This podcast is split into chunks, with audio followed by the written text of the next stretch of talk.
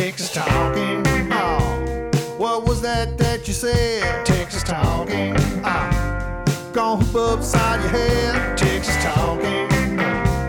Tell me who can you trust when Texas got all and Texas got love. Texas talking. Hey, this is James Frank, state rep from Wichita Falls, as well as co chair of the Marco Rubio campaign in Texas. I'm proud to introduce today's Tribcast, a show with more listeners in Texas than Jim Gilmore got votes in the Iowa caucus. And now here's your host, closet Rubio supporter, Ross Ramsey. Thank you. I don't think we've discovered that closet yet. This is Ross Ramsey here with the Tribcast for the first week You of mean the February. The, the Rubio closet? The Rubio The closet, right? I don't know where that closet Is is. that where they keep high-heeled boots? I am not advised. I'm joined by that voice there, CEO and editor in chief, Evan Smith. This is a great week, isn't it? It's going to be fun, I think. We know stuff now. We didn't know stuff last week. We actually know stuff now. We know stuff. We're also joined by Julian Aguilar Hello. He knows plenty of stuff. and by Patrick Trying to. Svitek. Hello. He knows the Fresh, most stuff. fresh from the frozen tundra, and I guess we'll start with the frozen tundra. What the hell happened in Iowa? Come on, Tundra boy. Explain it. Trying to demystify it. Um, well, I think you know. We'll get the venison report after this, but go ahead. I think the, the, the narrative arc here is, is you know, in, in December, Ted, in, in public polling, at least Ted Cruz emerged as a front runner in Iowa. It seemed like in the final weeks before the caucuses, the tide had turned, and Donald Trump was reclaiming that kind of top spot. Um, the Cruz campaign throughout all of January um, was confident that, that they were going to win, and they were confident on, on two things um, that the public polls were wrong, which is usually a complaint of any campaign, but this time around they were really betting that the public polls are wrong. They were betting that the public polls were perhaps overstating Donald Trump's support um, and other kind of uh, deeper numbers in the in the surveys. And they're also betting on the fact that turnout would not be explosively high as some people were predicting. high, but Um, not high, high. Exactly. They were kind of looking for a sweet spot of turnout. Um, you know, can get to the numbers, but you know they were hoping for something in the range of 130,000 to 140,000. It actually ended up being higher than that, and they, and they still right? won. I they think. were they were Snoop Dogg high. Yeah. okay. The- and in fact, it didn't it completely counter every conventional wisdom. Exactly, The yeah, so they- conventional wisdom they- about high turnout would benefit Trump. Everybody thought. Exactly. Yeah, yeah, yeah. So the turnout, I think, at least by one report on election night, was as high as 180,000. And again, the conventional wisdom was that high turnout would benefit Trump because it would suggest all these new caucus goers are coming out and new caucus goers are predisposed to support Trump. So they had a really successful night in that regard, in that the, the results, you know, disproved a lot of the public polling, um, disproved the idea that super high turnout or higher than 140 turnout would uh, favor Trump, and they ended up winning by by three points. And they also were able to kind of use this as an immediate. Um, piece of evidence to argue that in all these states going forward where Trump has these massive leads, we should be re-examining the It's all conventional wisdom illusory, in those. right? Yeah, I mean, Right. literally, They poked a hole in the balloon. minutes right? after the race was was called for Cruz, his his campaign spokespeople um, were saying, uh, particularly Rick Tyler, one of his um, his spokespeople, was saying, "I've been saying for weeks that Trump support Trump voters are not real, and this proves it tonight." That may be a bit of an overstatement, but that was definitely the the immediate attitude or mood that they had following the. Well, in the fact, the extra turnout turned it turned out that all those additional people were not coming out to vote for Trump; they were coming out to schlong Trump to pick, Sure, to, to, could've use, been it, to yeah. use his to vote for to vote for Marco verb. vote- to vote for Rubio. No, I think that they were coming. I think that in fact, what the greater turnout was was a the combination not Trump of, was a combination of a Rubio surge and people who were coming out going, "Bitch, please, we're not going to elect this guy." I mean, that was a bumper sticker up there, right? right? Please, we're not going to elect this guy. And, and and honestly, to the degree that we were all feasting on Trump in the pre-Iowa period, we are now feasting on the aftermath, and the aftermath is more delicious mm-hmm. and juicier than the pre. Two things to point out here: there were fewer people voting in the two caucuses in Iowa than it takes to elect a mayor in Dallas. Right. A. Yeah. B. The whole spread between first place and third place in the Republican primary was four and a half percentage points. It's a it's a dot race still. Right, and it? the reality is Trump got more votes than anybody who's run in an Iowa caucus on the Republican side, at least in history, except for Ted Cruz. Yeah, exactly. Right? He got significantly more votes in the I'm Iowa sure he feels than- great about that. Well, but listen, he got significantly more votes than in the Iowa caucus than did Mike Huckabee. He got more votes than did Rick Santorum. He got more than previous winners going all the way back to the beginning of time. You know, it is easy to to whip it out and urinate on the flaming ashes or smoldering ashes of this guy's campaign. I mean, it is it has gotten to be it is like people are dancing on his grave. You pick your preferred metaphor. I mean, I actually think There were a lot of metaphors in there. I was gonna say that that was your preferred I've Wish been we waiting- could, wish we could broadcast been the a look on plane. Julian's face right I've been now. on a plane. Oh yeah, he's upset. Oh, I don't want to. I don't want to. wasn't upset. upset No, his, he wasn't upset. His, He his just- delicate jackalope sensibility. I thought, I thought you could have taken that up a notch. that is he what said, right. Yeah. He's- he- yes, he said that. Look, Yeah. No, look. Here's the thing about Trump. Everyone's all like excited to bury the guy. The guy finished in second, but he still got all those votes. Right. And you know what? The first post Iowa caucus poll in New Hampshire, he hasn't moved. So Patrick, you said There's not, something. any, there's not any guarantee that the Trump balloon is necessarily going to rapidly and permanently deflate. No guarantee. What was it like on the ground? You were talking to me a little bit ago. Yeah, about election taping. night. I mean, you know, as we pointed out, the Cruz campaign was very confident that all this this talk in the end here that Trump was regaining his lead was kind of false and, and overstated.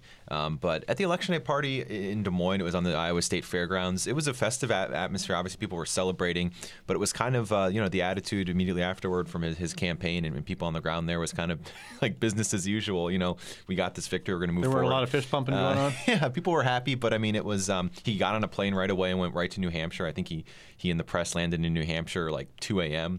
and started campaigning almost immediately after he got up the next morning. Um, you know, they were confident they're going to pull this off. They pulled it off. Uh, the, mo- the most dramatic part of the night was his speech, as, as we were discussing, which, which was which honestly may still be going on. Right, it's like a Fidel Castro deal, wasn't it? It was It's like kind of long. three or Well, you four know, hours, right? The cable networks to in, to entirely support the Cruz campaign's yeah, theory they that the away. media is against them. Yeah. they cut away from the winner. How long into the speech did they cut away? It was in the middle of it. I mean, I don't think it was. They cut away when it was still in full swing. in the appetizer course. Right. Right. They they didn't cut away too much long after he said, "To God be the glory." Yeah. That may have actually been the trigger for them to cut away. Right. you know, oh, it's going to be one of those speeches. Great. You know, turn now on the back to the basketball game. to watch the rest Yeah. of this speech. Look, the cruise the Cruz people deserve an enormous amount of credit because they stuck to their story that they had the superior ground game, and they did. They didn't have to do it. I mean, the, the stuff with Ben Carson. Let's just, for the moment, put that to the side. Well, let's just talk about that Well, for a yeah, minute. well, look, I'll come to that one second. I, I, I, we can talk about that, but I want to give the Cruz people credit for never wavering from their confident belief that they had the superior ground game and that they had this. And look, history is written by the winners. They, these guys get the credit for doing everything that they did. Now, look, I think a lot of things were in play. Where did all those Rubio votes come from? A lot of those Rubio votes came from Trump. I'm absolutely convinced, I can't prove it, but I believe it, that a lot of those Rubio votes in the last 24 hours were votes that were as much, I don't want to vote for Ted Cruz, but votes, as they were votes supporting Rubio, validating the Rubio campaign's theory that it is going to be the AB blank, ABD, anybody but Donald, or ABT, anybody but Ted candidate. They don't care how they got those votes, I suspect. They're just glad to have them. Rubio went up roughly by the proportion that Trump went down. If you believe all those polls before, If you believe right. the polls, if you believe Gold Selzer, Gold Standard Selzer, you know, the woman who Mm-hmm. Right. n- never wrong until this year, who ran a Des Moines Register poll, Yeah. they were off by about six points on Trump. They were off by six points or more on Rubio. I do believe that a lot of that Rubio surge was a Trump deflation yeah. right? And so, you know, you can't give the Cruz people credit for Trump deflating. I mean, they certainly tried to help him deflate. But the Cruz people get to do the, the, the end zone dance here because they won. How much That's of it. what we saw in Iowa matters now? I mean, what is you know For how's this Cruz play going forward? forward? Yeah, and one of the Yeah. things on my mind is this Ask is this President Huckabee. one of the things on my mind here is this um, Carson deal. I mean, how does that play in other states where Carson may be more popular, like South Well, Carolina? Yeah. Well, just to, yeah, you, you mentioned Huckabee. I mean, this is the argument that Cruz is making, though, is that unlike the past two Iowa caucus winners, I'm actually coming out of this with the money and the the, the organization to go the distance. This is the winner of the Huckabee Santorum you know, Trophy, in, right? in, in Right. Cruz's version of version of history, and I'm sure there's some some truth to this. Both Huckabee and Santorum stumbled out of Iowa, broke and bloodied, and without any organization in the next states. Um, so- Somebody ripped the sleeves off of Santorum's sweater. That's how bad it was.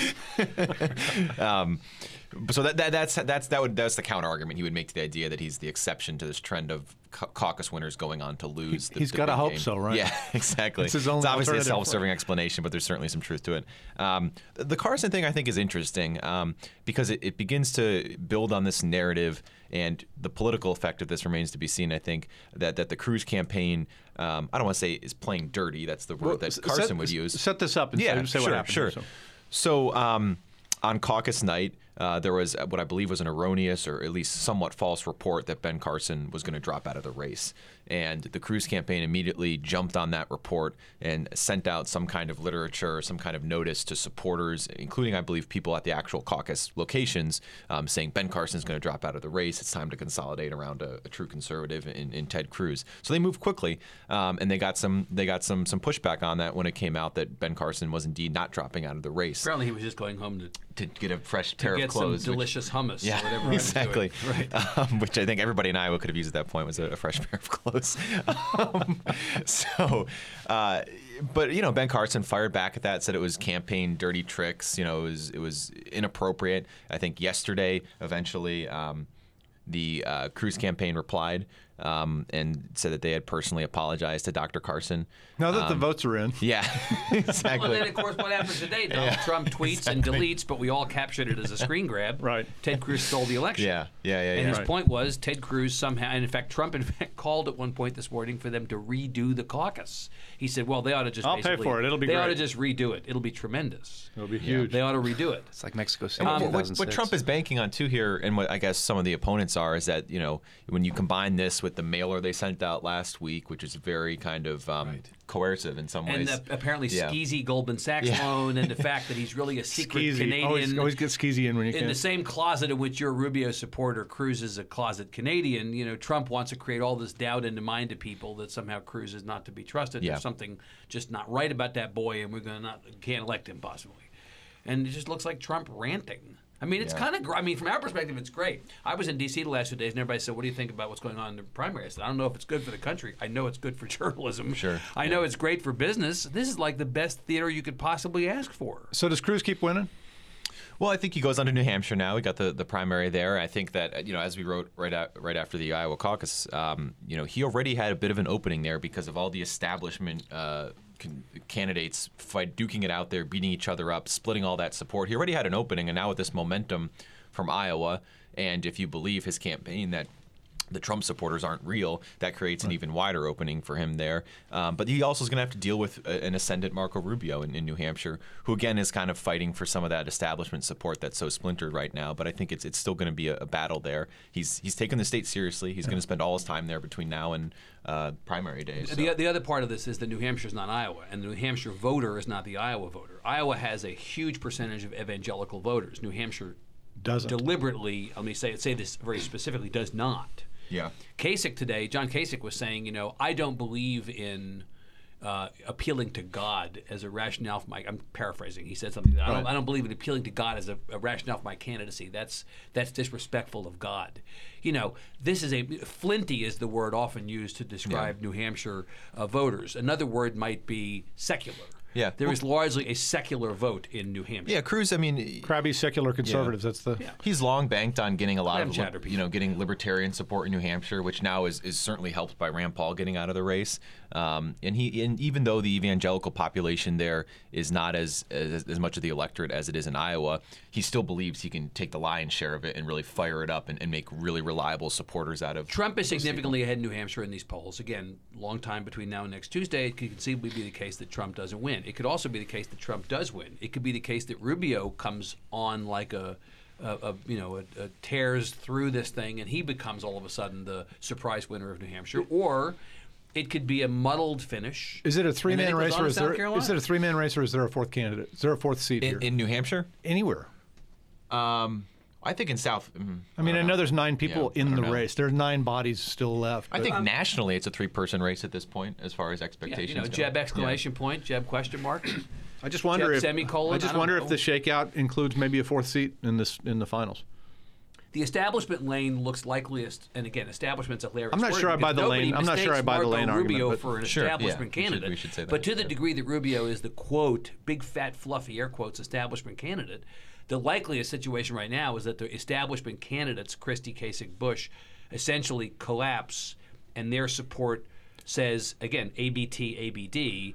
They end up with Rubio as Yeah. a default. And I think that needs to happen fast. Oh my God, For, totally right after New fast. Hampshire, for, for them to have any chance against a Trump or, or a Cruz. I mean, because in most Yeah. of these polls, again, if we're believing public polls, you add up the the Christie, Kasich, Rubio, Bush, and it's it's still under this Right, levels because of if support that Carson Trump gets. collapses, Carson's support is not going to go in Yeah. large measure, I suspect, to Rubio, it's going to go to Cruz. Yeah. Right, unless because they're it mad tends about to be a the more right. evangelical, right? Yep. I mean, who knows? Who knows? Yep.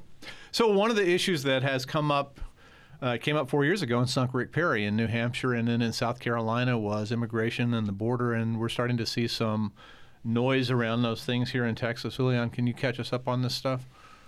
Well, um, Monday, the uh, the governor of Texas teamed up with a um, moderate Democrat from the border, Henry Cuellar, to send a letter to DHS asking why they had planned to cut air surveillance um, in half for this coming fiscal year. And this is part of a Department of Defense project called Operation Phalanx that uses Army National Guard assets. Um, but uh, people just went nuts after this uh, this announcement. Um, DHS. So the story, our story says, you know, they're cutting air surveillance, and you have to kind of read down. But the headline is DHS is cutting border surveillance by half. so uh, Ah! yeah, exactly. So everybody thinks So this bar- is you can borrow Jeb's exclamation point. Exactly. Yeah. So everybody thinks that you know fewer, like everything is going to be cut in half. Uh, DHS has been pretty quiet. They said they would respond to the uh, the governor and the congressman directly. Um, then yesterday they came back and said, well. Apprehensions are down, which is you know a measurement for you know fewer crossers and whatnot. The thing that they didn't say is that the amount of uh, unaccompanied minors and family units coming over from Central America, it's, I mean, it's increased by by triple digit percentages from this time from th- this fiscal year to the same time period last fiscal year. Obviously, the 2014 fiscal year was when it peaked. Um, so it's it, you know it's really it's really unclear. But this is this is something that um, Henry Cuellar has been screaming about for years. Um, and he's also what, what I was talking to Evan about earlier is that, that what was interesting to me in this letter is that they mentioned Cuba. There's been tens of thousands of Cubans that have come over through the Laredo port, which extends from Del Rio down to Brownsville, ever since the Obama administration announced that they're going to try to, you know, mend fences and, and be nice with the Castro regime. So these Cubans get a special status. A lot of people, a lot of Mexican immigrants say this is not fair. They're here, they get here, they behave themselves for a year, and then they got they got a green card pretty much. They can be citizens in four or five years. Um, Why, why do they get the, that deal? How do we get on that train? yeah, exactly. Well, you got to turn the clock back to the 1960s and you know come from a the Castro regime, you know, the, the Right. hotbed of communism. So this is uh, this is something that was mentioned in the letter. I called uh, the governor's office and I asked him. I was like, "What's this change?" Because Governor Abbott went to Cuba on a trade mission just a few months ago. Right. This is a country that was taken off the state sponsor of terrorism list in May Like last five year. ago. Right. Exactly. Right. So I mean, where is all you know? Where are they screaming bloody murder about them? Nobody said anything except Cuellar and Cornyn actually called for a repeal of the of the, the special provision, the wet foot, dry foot provision that allows these Cubans to get the special status. But um, be that as it may, this uh, this DHS is saying, look, we're using our resources, we're using our money, and and you know we requested half of the air surveillance. It's not it's not going to cut the amount of border patrol on, you know, the boots on the ground and everything else. This is just this one facet of it. Right. But uh, what's you know nobody's sure how much is gonna how much Texas is gonna get versus California versus Arizona versus New Mexico. So this is uh, going to become kind of another one of this one of these reasons for the GOP establishment and you know the far right people to scream bloody murder that the Obama administration is letting people come over. And, Th- this ties directly, Julian, back into the conversation we were just having about the Republican primary. What is the principal fault line between Cruz and Rubio? Immigration. What has Donald Trump rocketed Right. into everybody's view uh, over? Uh, I- immigration, or he would say, the wall that he intends to build and, And get ha- President Nieto to pay for. Yeah, exactly. Right. Um, uh, this is a major issue and will continue to be a major issue in, in the campaign. I was in Washington, uh, I mentioned earlier, I was in Washington the last couple of days, and I was with Senator Orrin Hatch last night at an event that the San Antonio Chambers had put on at the Capitol, talking to him ab- among other subjects about immigration and the question of Rubio and Cruz and where he comes down. And Hatch's position to this group was essentially look, Rubio was part of this Gang of Eight, Right. which has become kind of a pejorative descriptor. Uh, uh, he was part of that discussion. Um, it's become controversial for him to be associated with an attempt to fix the problem in the way that he did. Hatch said, look, he ought to own it. In a po- he meant that in a positive way. Um, there is a need to fix this problem. There is a need to figure out what to do with all the people who are here without documentation. There's a need to figure out what to do with all the people who are coming over or want to come over. Um, this is going to continue to be the Cruz people, of course, say it was Chuck Schumer and Barack Obama and Marco Rubio who pa- wanted to, to, to do this, and it was essentially or was in fact amnesty. This is going to continue to be an issue. News like this only flames the flames only sort of uh, uh, Right. uh, get get hotter and hotter as a political issue. And and another thing on the, on the Cuban thing, I mean, it, It helps the people on the hardline end of this conversation. But are you gonna are you gonna are you gonna if you're running for president right now on the Republican side, are you gonna speak out against this current policy that lets these Cubans get this special status and piss off a bunch of Florida Republicans? Right. Yeah, that's a question. Yeah. So, and you're also taking this argument to the Supreme Court. Another immigration case. Uh, Texas is in the middle of this thing.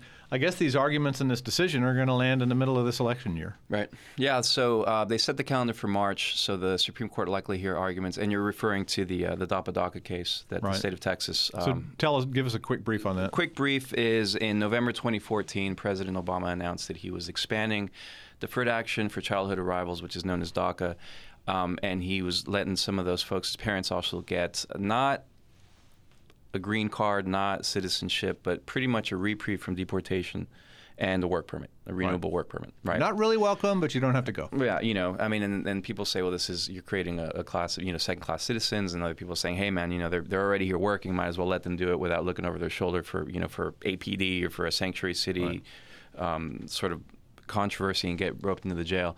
So. Um, Former Attorney General, current Governor Greg Abbott filed suit in December, uh, a few weeks after this was um, announced in December 2014, and the state of Texas has prevailed three times uh, once at the, at the federal district level, Judge Hanen uh, out of Brownsville, who's been on record being very vocal against the Obama administration's immigration policies, and twice at the Fifth Circuit. So now it's getting kicked up to the Supremes. Um, even if the Obama administration prevails, though, uh, a decision will come down in June. So what is that? Six months to Well, let people, right, to let down- people sign up for right. it, and uh, you know the amount of people that would have signed up even today or maybe six months ago is being cut in half because they're going to think if a Cruz or a Rubio comes in the office that my you know my name is out there, my address is out there. They know where to get me. If they do away with this, you know what, what's what's going to happen to me. But I um, sat down with the uh, the Solicitor General Scott Keller, who's been very successful in arguing um, this case before. Successor to one. Ted Cruz, right? Exactly. Right. Yeah, and the first assistant um, Chip Roy, and they, you know, they're they're confident going in. And they say this isn't this isn't what presidents have done in the past because every president since Kennedy, I think, has done some sort of administrative action on immigration. They said no, this is different. He's giving about five million people benefits. He's not just saying don't deport these people. He's like that's you know that's apples and oranges according to them. So So either place the Supreme Court lands in June, it's going to be political, right? Mm-hmm. Oh, I mean, we're going to have something to argue about. Either see we stuffed the Dem- we stuffed the Republicans, or we need to stop this and change side, you know, whatever, right? Yeah.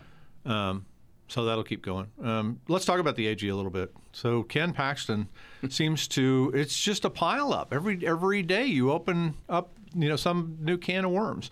The latest one is the Texas Ethics Commission was asked anonymously. Everybody assumes it was a lawyer for Ken Paxton, but you know, honestly, we don't know that. Um, we assume that was asked anonymously if there was some way that out of state donations could be made to a legal defense fund for someone in the attorney general's office. And the, and the reason it's phrased that way is the attorney general there's a it's a different section of law. Usually when you give a gift to a public official, as long as it meets certain rules, it's not a bribe. This gift doesn't constitute a bribe. I'm going to buy lunch for this guy. I'm going to buy this guy a cup of coffee. I'm going to give this guy a trophy. Whatever whatever it is. Um, the AG's office is a little bit different, and it basically says, you know, in fancy legal language, that you can't take any money from anybody who has had business with the state, has business with the state, or will have business with the state. So anybody who's interested in helping you out is no longer eligible to give you money, right? Basically, how the law reads. And so they said, you know, can, Un- unlike uh, uh, gifts made to uh, judges right, or to railroad commissioners, right, or right? to You know, we seem to have a little legislators or of a different governors, or yeah, as far as that goes. Yeah, yeah. You guys, you guys can have a steak. You can't have anything. Bring your own, you know, bring your own crackers. So, uh, Paxton has been Crackers. You shouldn't mention crackers at lunch. at lunchtime, I'm kind of hungry. Paxton has been indicted on securities charges that have to do with his business as a private lawyer, not as the state's lawyer. And so he has a bunch of lawyers to protect him from that. He can't use campaign funds because it's not an official act. It's not something he did in office or as a candidate. So the question is, can he raise money for a defense fund? They, you know, they'd like a favorable answer to this. The Ethics Commission voted, actually voted in favor of this, but didn't have enough votes to make it an advisory opinion. An advisory opinion is a is an affirmative defense in a legal case. So Paxton doesn't have an umbrella from the state. So So he they can need- still they try to raise this money. What was the vote? They needed five. Yeah, it was four to three. Okay. Um, they needed five. There was one commissioner, Wilhelmina Delco, was out of town, and you know the sort of the whispered consensus seems to be that she would have been with the three and not with the four. So anyway, so they've dropped it, and Paxton can still try this, but he doesn't have the affirmative defense from the ethics commission. So do you So take the, ri- risk? The risk to him is what? Is that he raises this money and somebody says, you know, I think that's bribery under the statute, and some prosecutor in the state of Texas goes after him, and the money that he raised to get out of criminal charges turns out to be the source of new criminal charges. It's just Yeah. it's just a circular mess. I mean, the immigration thing and other things, you know, suggest that his office is still functioning Well, and let me fine. let me make but- let me make a point on that. So the l- let me speak in the voice of not necessarily saying that I believe this, but let me give voice to the belief of those who are Paxton supporters on this. They say could be a rich little deal. Is they Fred Travalena. How far back? Frank Gorshin. How Frank far back do you okay, want to go, go. They'll say, yeah, yeah, yeah, yeah, but he's still doing the job of Attorney General of Texas, undeterred, undistracted He's by a- these political attacks. He's a little deterred. In October, he said he was going to recuse himself from all of the business in his office that involves securities and ethics law because those are things that it might he stumble it? over. He has apparently. I mean, we don't have Okay. any no evidence to the contrary. All right, but so f- fine, but presumably that business done by the attorney general's office, because after all, there's the guy, and there's the office, Right. And the work of the office is really the work of the guy. He's not personally coming in every day, opening the mail, cleaning coffee cups out of the kitchen. Maybe you should come over here. We have a pretty disgusting kitchen, right? um, he's not doing. He's not like you know walking around saying to everybody, "Do you need anything?" Like he's refilling water glasses or butter pats. You know, he's the attorney general, but there's an office. You got a funny movie going in your head, but I go do. ahead.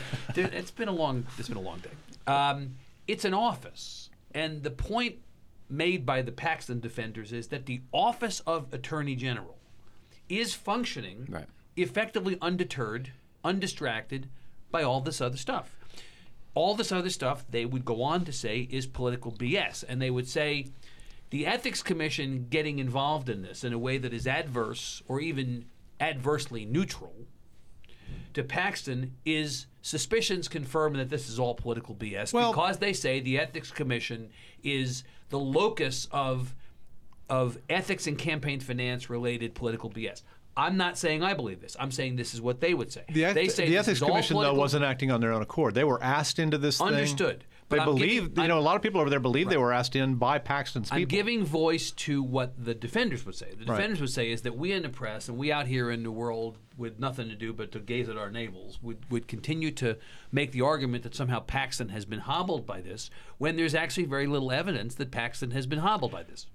It's hard to put That's your it's hard to put your imprimatur on your agency. He's a year in, a little more than a year in. He was Right. sworn in last January. It's hard to sort of put your imprimatur on the agency and own the thing if you're also have one hand tied behind your back because of indictments. There's another investigation going on that started apparently in November about a real estate deal Mm-hmm. in Collin County. Right, but you would have to you'd have to be in the camp that believed that he could not ride the bike with one hand tied behind his back because they'll say all evidence is that the bike is pr- proceeding along. I think he'd prefer to ride it with no hands tied Well, behind he'd, his pre- he'd prefer to be carried like the pharaoh on people's shoulders, but he's not. That's not what's happening. Well, but that's what's supposed to happen to you in your first year in office. Look, you get elected would- to the thing, you know, everybody gets a free free first year. Here's your honeymoon. His gonna- ruined. Now I'm going to switch from the voice of the defenders to the voice of me. Politically, this is bad for him. right. Guy has any aspirations to serve in office beyond the office of governor going forward? He's probably got a problem because this is not just Dan Branch bitching from Highland Park or anybody associated with Dan Branch's campaign bitching between the He's Austin been remarkably quiet since Oh, the campaign. as a church mouse. right. This is not just opponents of Ken Paxton, you know, t- talking smack about him. Now this is actually a thing. Right. Politically, it's a problem for Paxton, but substantively, as far as the office of the attorney general and the business of the state being done as the state's lawyer and whatever else, I think it's hard to argue that the office of the attorney general has acted one scintilla differently. Yeah, but for this than what- it would have, except for the recusing himself on the security stuff. Right. I, Right. I, I, well, I asked, I asked uh, the first assistant AG Chip, Chip Roy, Roy, I said, right. you know, and and the Solicitor General I said, how do you, how are you guys functioning with all this going on? You Was know? there was there just before you start? Was there an eye roll? no, actually, there was you know, there was no left hook that came out of nowhere. Nothing? Okay, good. Um, And you know, they, they gave me what the, the response you would expect. This is a you know seven thousand employees. You know we you know how many you know cases before us, and we collect eighty million dollars in child support. You know this is there's so many moving parts. I said, yeah, grant you know granted that you know, but you guys are probably closer than all those you know thousands of employees. And they said, look. And to, to Evan's point, um, when they argue the DAPA DACA case in uh, April, that'll be uh, the Solicitor General's fifth time before the Supreme Court, and In the year? in a year and a half, well, since since he started the position last January. Right. That's pretty good. I mean, there are a lot of attorneys that don't that don't get one or two in a lifetime. I mean, this is five in, in a year and a half. So and they we, are, so we they are continue working. to be the suing estate in the country, right? I mean, and we that's that like- has a lot to do with it. So we have so many petitions pending before you know the appellate courts, the Supreme Court. So so they are working, but you know.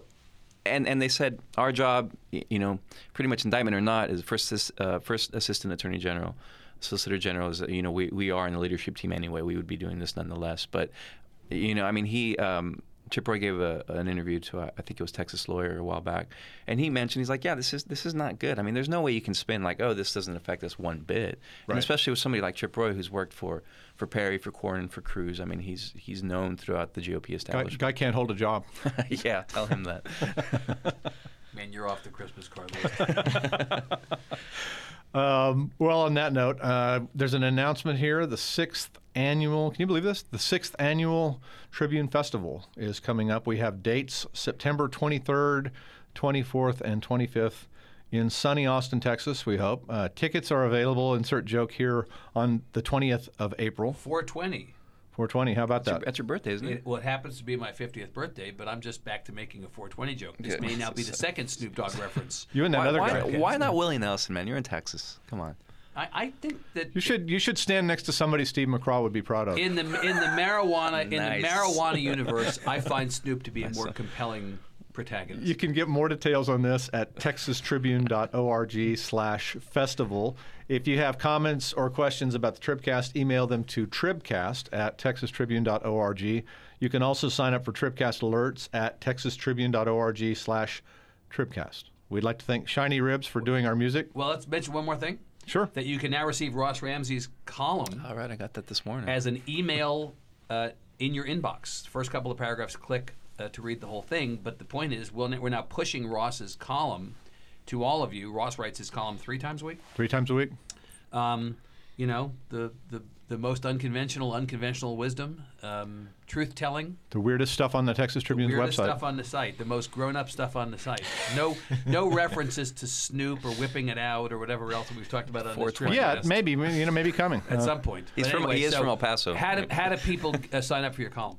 Uh, you can go to our website and get into the newsletter section where you sign up for Subscription center. Subtri- subscription center. Right. We have a subscription center apparently. Yeah, well, Operators are standing by now. We've been doing this long enough that we have a subscription center, SMH. Anyway, you can you can find your way around in there, or just send us an email and we'll we'll hook you up. On behalf of Evan, Patrick, Julian, and our producer Todd, this is Ross. Thanks for listening.